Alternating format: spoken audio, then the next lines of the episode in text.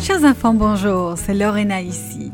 Aujourd'hui, l'histoire que je vais vous raconter est impressionnante, vous allez voir. Et son titre est De l'eau coulant d'un rocher. Notre verset à mémoriser se trouve dans Isaïe 26, 4 et il dit Confiez-vous en l'Éternel pour toujours, car l'Éternel, l'Éternel est le rocher des siècles. Nous allons nous rappeler aujourd'hui que nous adorons Dieu quand nous lui faisons confiance. Maman, il n'y en a plus d'eau. Qu'est-ce qui se passe? Je voudrais boire, dit Daniel. Désolé, répondit maman.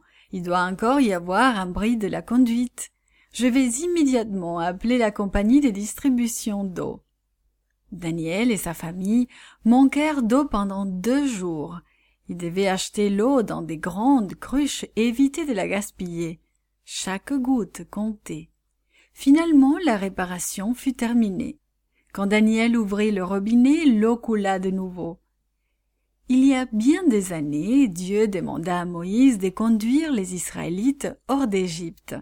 Moïse le fit, et eux aussi eurent des problèmes d'eau. Voici comment les choses se sont passées les Israélites manquaient de nouveau d'eau. Ils se mirent donc à murmurer. Pourquoi nous as-tu fait sortir d'Égypte pour nous faire mourir dans le désert? disait-il à Moïse. Il n'y a rien de bon à manger ici, il n'y a pas d'eau à boire. Ils ne se plaignirent pas une ou deux fois, mais sans cesse, criant de plus en plus fort. Combien de fois Moïse avait-il entendu cela?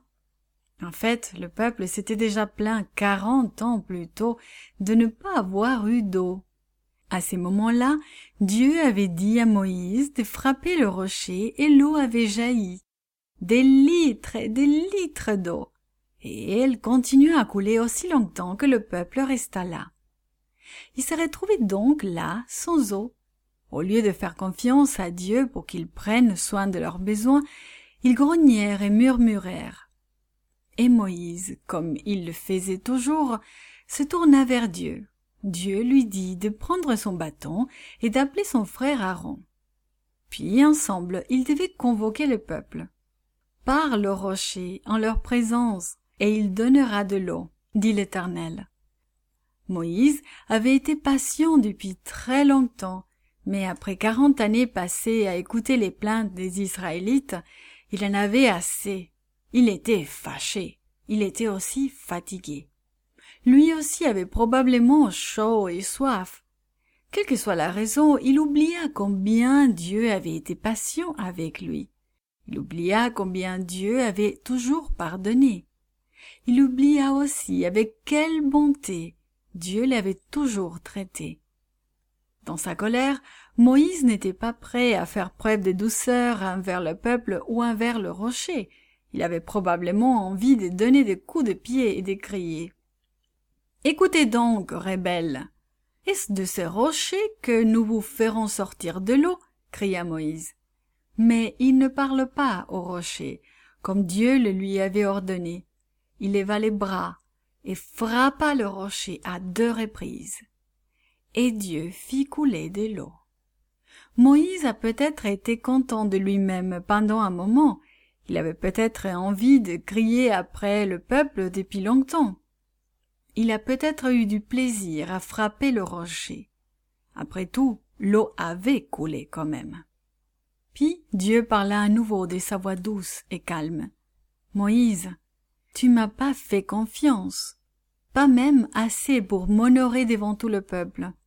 À cause de cela, tu ne pourras pas faire entrer ce peuple dans ce pays que je lui donne. Immédiatement, Moïse réalisa ce qu'il avait fait. Il avait lui aussi oublié de faire confiance à Dieu. Il avait oublié sa grâce, sa patience, son amour, son pardon. Pendant un moment, Moïse avait oublié qui envoyait l'eau. Pendant quarante ans, Moïse et Aaron avaient lutté dans le désert. Pendant quarante ans, il avait conduit le peuple des dieux. Mais Moïse et Aaron ne pourraient entrer dans les pays promis. Tout cela parce qu'ils avaient oublié de faire confiance à Dieu. Ils ne l'avaient pas honoré en présence du peuple. Dieu veut que nous l'honorions et que nous l'adorions. Il veut que nous lui fassions confiance. Il veut que nous sachions qu'il est tous les jours avec nous. Nous l'adorons quand nous faisons ce qu'il nous demande.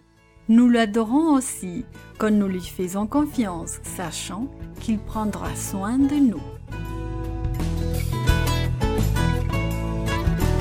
This podcast is read by Lorena Meyer for Gracelink.net. Created and produced by Falvo Fowler. Post produced by Faith Toe at Studio El Piso. The theme music is by Clayton Kinney. For more information, please visit Gracelink.net.